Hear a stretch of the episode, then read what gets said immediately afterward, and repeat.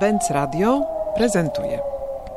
Uwaga mieszkańcy, w związku stanem epidemii pozostańcie w domach. W przemieszczaniu się. Zadbajmy o swoje bezpieczeństwo. Przed paroma dniami ukazało się pierwsze badanie, to właściwie jego pierwsza część, badanie dotyczące tego, w jaki sposób Polacy znoszą, jak im się żyje w czasach pandemii, światowej pandemii koronawirusa. Badanie zostało wykonane na dużej próbie 2,5 tysiąca osób, które zechciały wypełnić ankiety dostępne w mediach społecznościowych. O tym, po co to badanie, dlaczego tak ważne jest dzisiaj stawianie pytań o to, jak się czujemy i o co nam właściwie chodzi, kiedy narzekamy na, na to, że nie możemy już wytrzymać w domu. O tych wszystkich pytaniach, które zostały zaszyte w tym badaniu, rozmawiam z jego współautorami. Są z nami Maciej Frąckowiak i profesor Marek Krajewski, obaj związani z Instytutem Socjologii Uniwersytetu Adama Mickiewicza w Poznaniu. A więc zacznijmy od takiego pytania dosyć banalnego.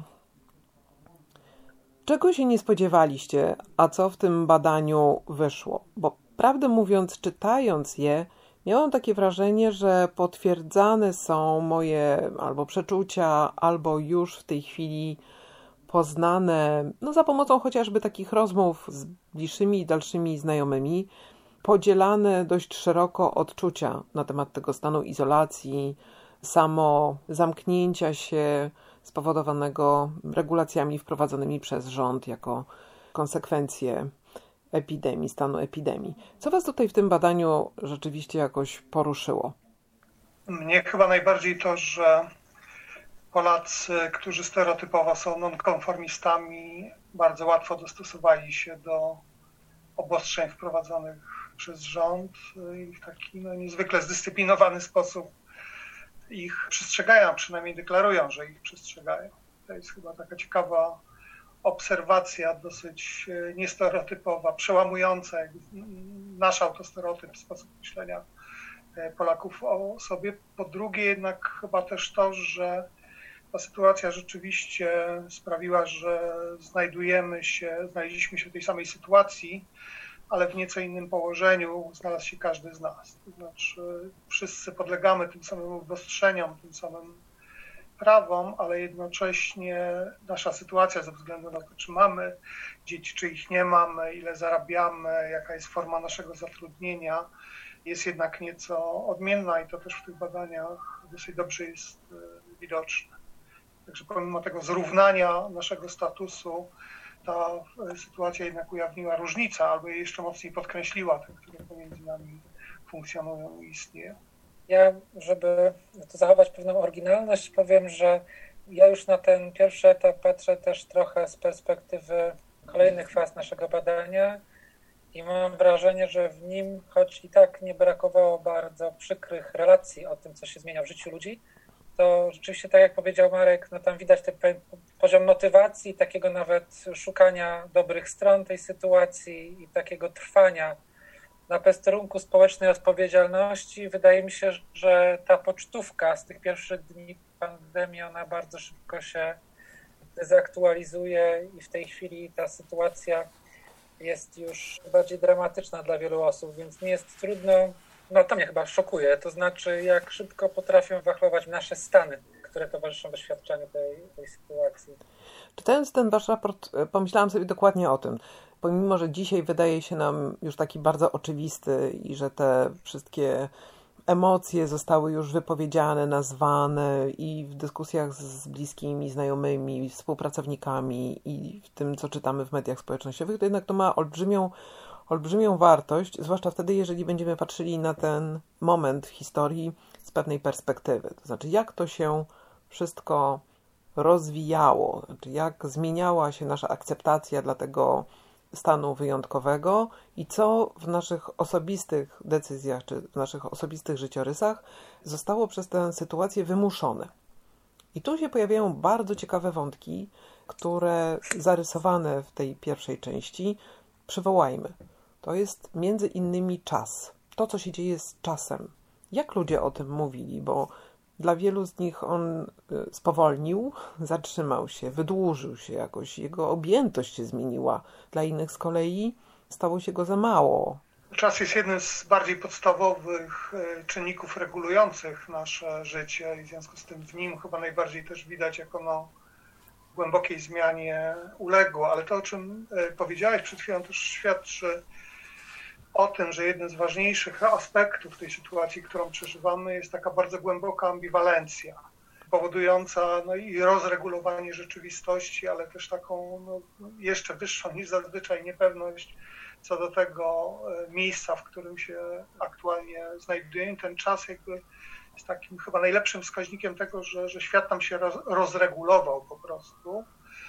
To też widać, tutaj może już powiemy troszkę o tym drugim etapie badania, wyjdziemy poza ten raport, ale w tym, tym drugim etapie pytaliśmy o to, w jaki sposób ludzie dostosowują się do tych, do tych zmian. I jednym z częstszych sposobów była próba odbudowania rutyn codziennych.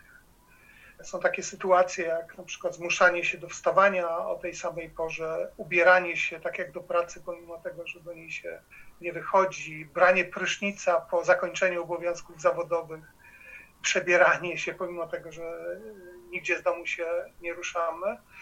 To wszystko świadczy o tym, że my próbujemy stworzyć jakąś taką ramę, punkt odniesienia, który byłby taką twardą podstawą, na której możemy stanąć, powiedzieć, że coś wiemy, że nad czymś mamy kontrolę. Myślę, że do tej samej kategorii pewnie też trzeba zaliczyć wszystkie te takie manualne czynności, ten konkret, który wrócił e, w naszych domach, to, to obśmiewane czasami pieczenie chleba, uprawę ogródków, robienie remontów, sprzątanie, one e, mają z jednej strony oczywiście taką funkcję czysto instrumentalną, ale z drugiej po, pozwalają odbudowywać poczucie sprawstwa, kontroli nad e, rzeczywistością. Mam takie poczucie, że, że świat nam się wymknął spod tej kontroli, a takie drobne czynności, chociaż na chwilę dają takie poczucie, że że, że nad czymś panujemy.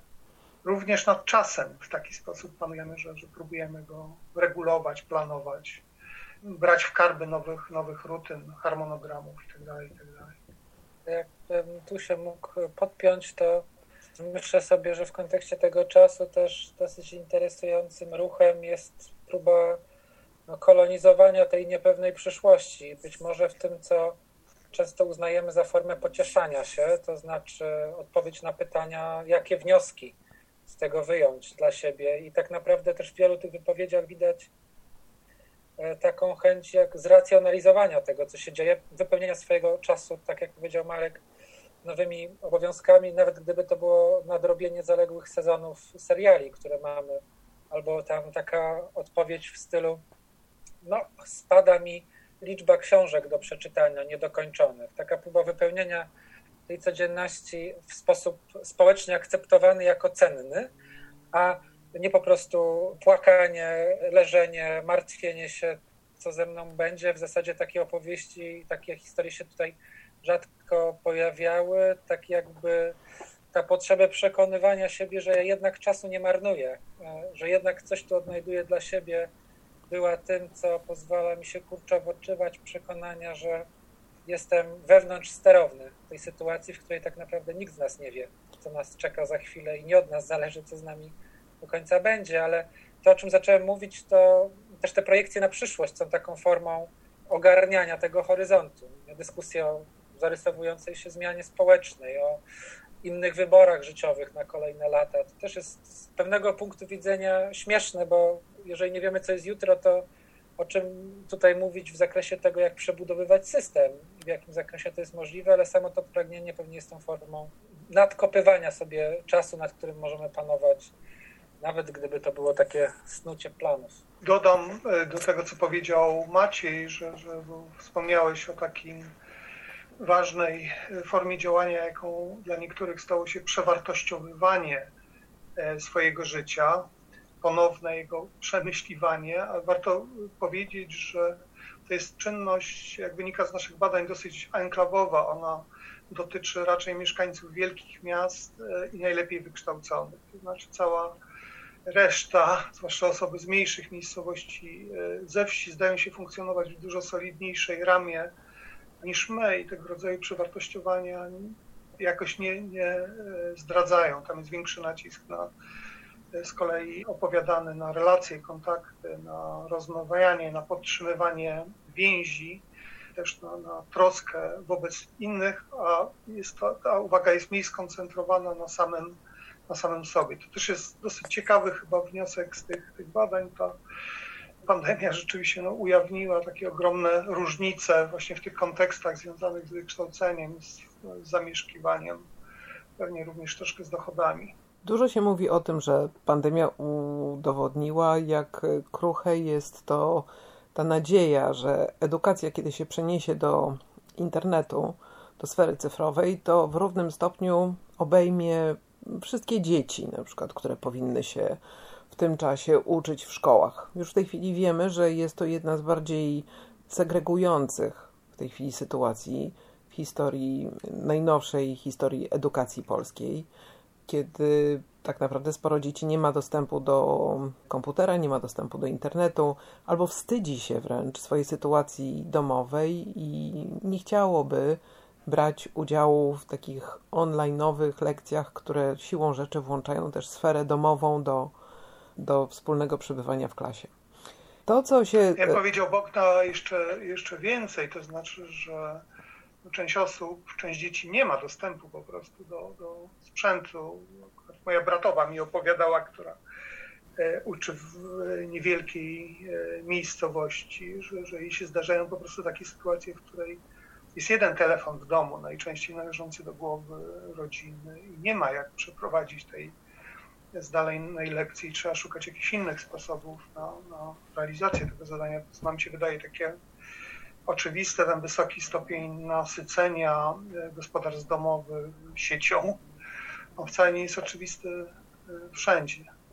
To, od czego zaczęliśmy tę naszą rozmowę, mówiłeś o tej wysokiej chęci racjonalizowania obecnej sytuacji, podporządkowania się jakimś zasadom, podporządkowania się ograniczeniom.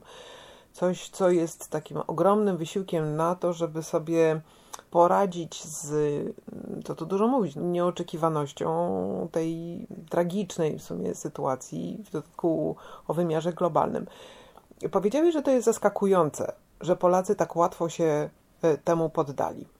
Ale dlaczego i czy równomiernie właśnie, czy w równym stopniu poddają się temu no właśnie tutaj pewnie możecie głębiej wejść w te swoje narzędzia socjologiczne, wszystkie grupy. Ja miałem na myśli tylko i wyłącznie to, że to dostosowywanie się, ono jest jakby wbrew e, takiemu autostereotypowi Polaka po prostu. Bo autostereotyp Polaka e, podpowiada, że my jesteśmy kimś, kto jest e, bardzo, bardzo niezależny, kto jest wolny, kto nie podporządkowuje się systemowi, jest zwykle wobec niego zbuntowany. Ta sytuacja jakby pokazuje, że jest troszkę inaczej. Oczywiście, tak jak mówisz, nie w każdej kategorii społecznej. Dzisiaj akurat opracowywałem pytanie na temat e, dostosowywania się do tej e, sytuacji. I to dostosowywanie, ono jest najsłabsze wśród najsłabiej zarabiających. Znaczy oni mają prawdopodobnie większe problemy na głowie niż przestrzeganie obostrzeń rządu i nie na tym się koncentrują. Ale co ciekawe, to właśnie to jest ta grupa, która jednocześnie najczęściej mówi o wspieraniu innych jako formie dostosowywania. To jest pewien paradoks, że ona jakby najsłabiej się stosuje do obostrzeń wprowadzonych przez rząd, ale jednocześnie naj, najczęściej deklaruje również, że jest solidarna, jest solidarna z innymi. Najbardziej konformistyczne wobec tych obostrzeń ze strony rządu są oczywiście te grupy społeczne, które znajdują się gdzieś, gdzieś po środku. No, jest to znana z socjologii prawidłowość. Natomiast rzeczywiście chyba najciekawsze było właśnie dostrzeżenie tej takiej pozornej sprzeczności najniższych kategorii społecznych pod względem, pod względem dochodowym. Myślę, że tutaj jeszcze ja miałem taką myśl w głowie, jak mówiliście o tej edukacji, że wydaje mi się, że to też jest taka historia, która trochę dopowiada nam o ryzykach, które wiążą się z odcieleśnieniem i stosowaniem samej technologii, bo tutaj chyba nie tylko o to chodzi, czy się ją ma, czy się jej nie ma, oczywiście ważny wymiar, ale też jak zaczęłaś o tym mówić, w jakich warunkach mogę z niej korzystać. To nie zawsze musi być przecież wstyd przed tym, że wróciłem do domu rodzinnego, czy wróciłam, w którym nie wszystko jest odremontowane i to jest raczej rzeczywistość, z którą nie chcę być kojarzony, kojarzona. No ale także to jest historia o tym, że wiecie, jeżeli się przeżywa jakiś dramat, to, to ciężko jest się w ogóle skupić na nauce. Tak? Jak się wie, że rodzice tracą pracę, zaczynają się kłócić, jak się wie o tym, że ktoś choruje, ktoś jest zagrożony, to myślę sobie o tym, że to też jest e, historia na temat technologii, że ona jest jednak częścią codzienności. Nawet kiedy ona jest, to skuteczność jej w e, pomocy nam w radzeniu sobie z tą codziennością no jest uzależniona od szeregu różnych czynników, które tu panują. Natomiast jeżeli chodzi o to zróżnicowanie wiekowe, to w tych danych też, tu bym nie operował procentami, natomiast e, no, pojawia się i takie zarzewie konfliktów na tle wyrzeczeń i ich skutków, bo pamiętacie, już nawet w pierwszych dniach pandemii było widać takie e, czasem dowcipkowanie, potem już mniej do osób starszych, tak? Że wszyscy tutaj siedzą w domu w trosce o nie, a one pozwalają sobie tak frywolnie wychodzić. Tutaj oczywiście pewnie różne były te uzasadnienia. Natomiast tutaj widać i drugą taką oś konfliktu, rzeczywiście bardziej dochodową, to znaczy, że w tej chwili duże pieniądze tracą osoby, które duże pieniądze miały i one no, są, czują żal do tych, którzy, którzy traktują to, nie wiem, nawet pojawiają takie teksty e, do tych osób, które po prostu traktują tę sytuację jak wakacje, że oni tutaj tracą e, setki tysięcy złotych, musząc wypłacać kolejne pensje, a, a ci ludzie myślą sobie, że to jest frajda i chodzą z dziećmi na piknik, co oczywiście po raz kolejny też pokazuje taki kłopot w przekładaniu perspektyw w obie strony, no bo być może to jest pierwszy czas, kiedy te osoby na co dzień pracujące u innych mają czas, żeby po prostu wyjść z dziećmi gdzieś i próbują go w ten sposób wykorzystać, więc ja bym tutaj gdzieś tą oś tego podporządkowania też i w tym kierunku pokazał takiej niezgody na style podporządkowywania się, które w tej, tej próbie się znajdują. Wydaje mi się, że jest ciekawe to, że nie ma jednej kategorii społecznej, na której koncentruje się społeczne niezadowolenie nie ma takiego klasycznego kozła ofiarnego w tej chwili. To jest dosyć ciekawa sytuacja, bo istnieje mnóstwo grup, które się wzajemnie obwiniają. Może to sprawiać wrażenie takiego totalnego konfliktu, ale zauważcie, że te napięcia poprzez to się znoszą.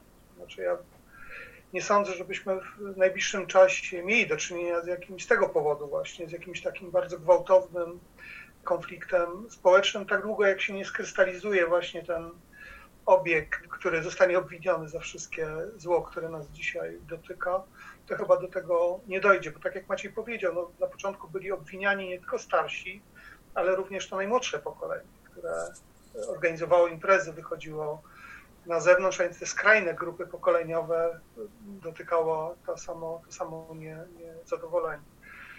Z tego, co Maciej powiedział, też wynika, że y, obiektem ataków są i najbiedniejsi, i najbogatsi z dwóch stron, bo tym pierwszym się wydaje, że to są wakacje, a tym drugim, że e, niewystarczająco się przykładają do poprawy losu tych najbiedniejszych. Można by było pewnie tego rodzaju narracje mnożyć, ale to oznacza, że ta wspólnota nie jest jakby spolaryzowana, tylko raczej nie ma tutaj dwubiegunowości, tylko raczej te, te napięcia znoszą się wzajemnie.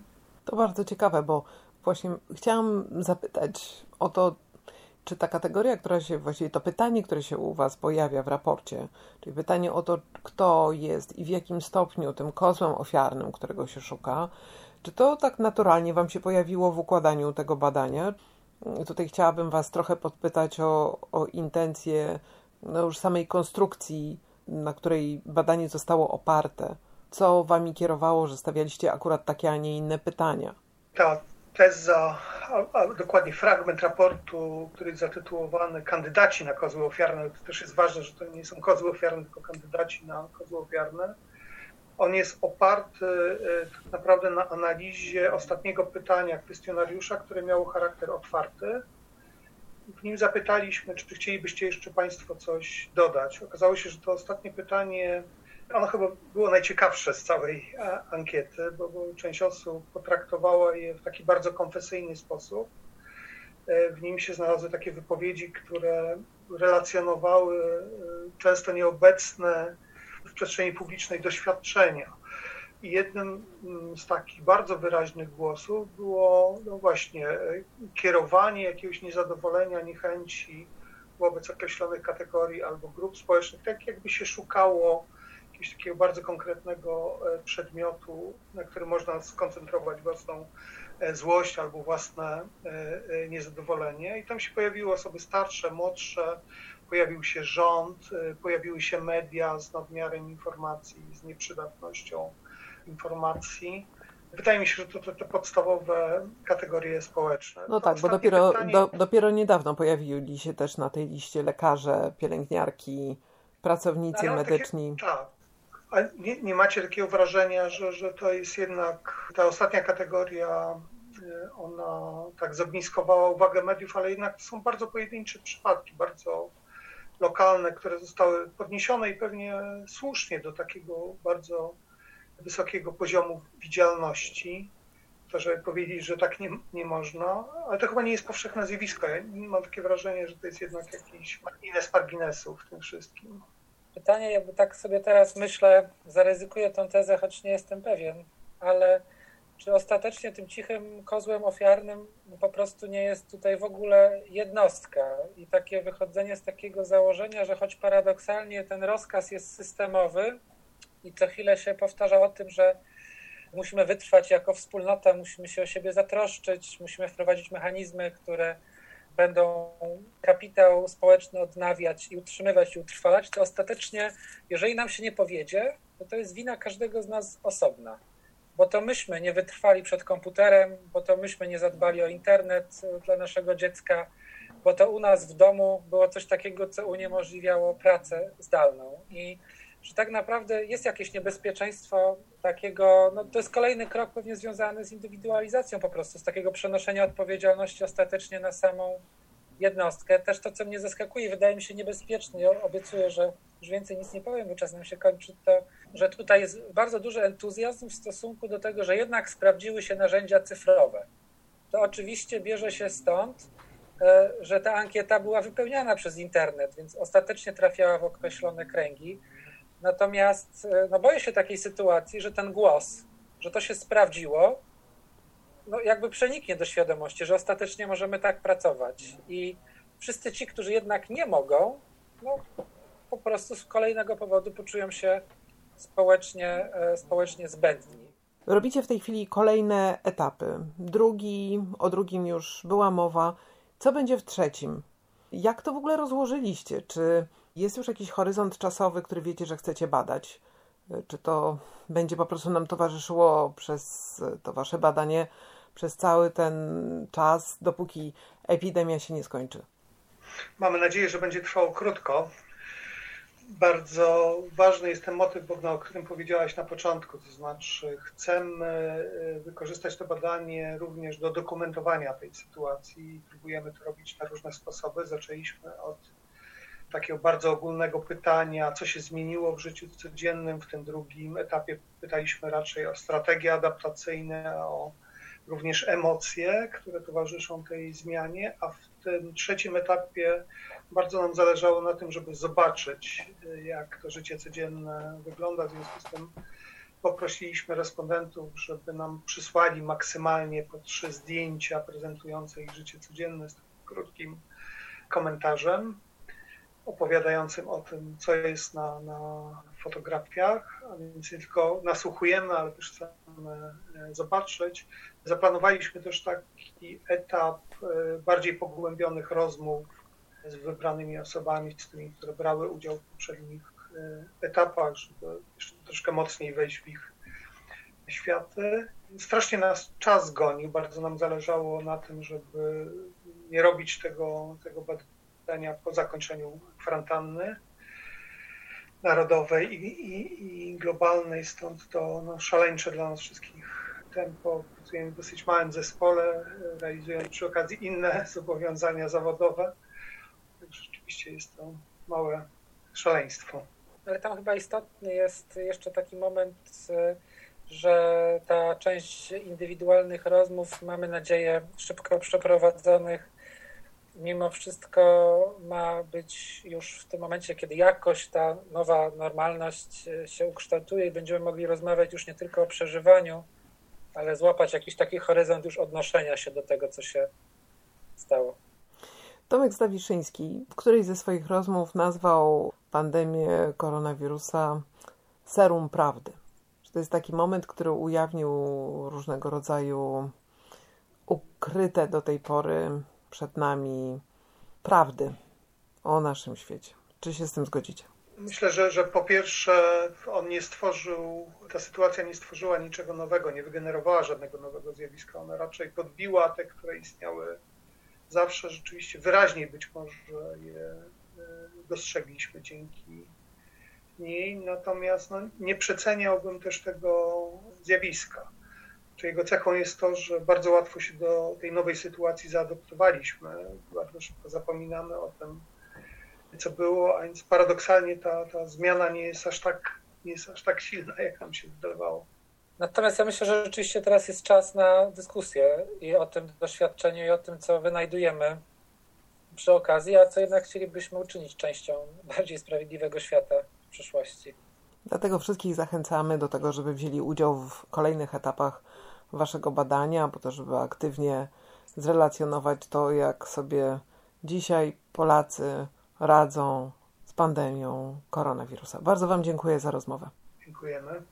Wyrobiliśmy się w Tak czasie. jest, dziękujemy. La, la, la. Uwaga mieszkań. W związku z daną epidemią pozostańcie w domu. Wprowadzono ograniczenie przemieszczania się. Zadbajmy o swoje bezpieczeństwo. Ciszej, tato! Ciszej! Nie róbcie tak. The Winter, uh, the Winter Palace is in St. Peters- Petersburg. Tato! Tato! Petersburg. Jakiś password! Ja nigdy nie miałam żadnego password. Hej, możecie trochę ciszej? Mamo! Prosimy o ciszę i wyłączenie telefonów komórkowych. Lekcje się zaczynają. Ta, ta, ta, ta, ta, ta, ta.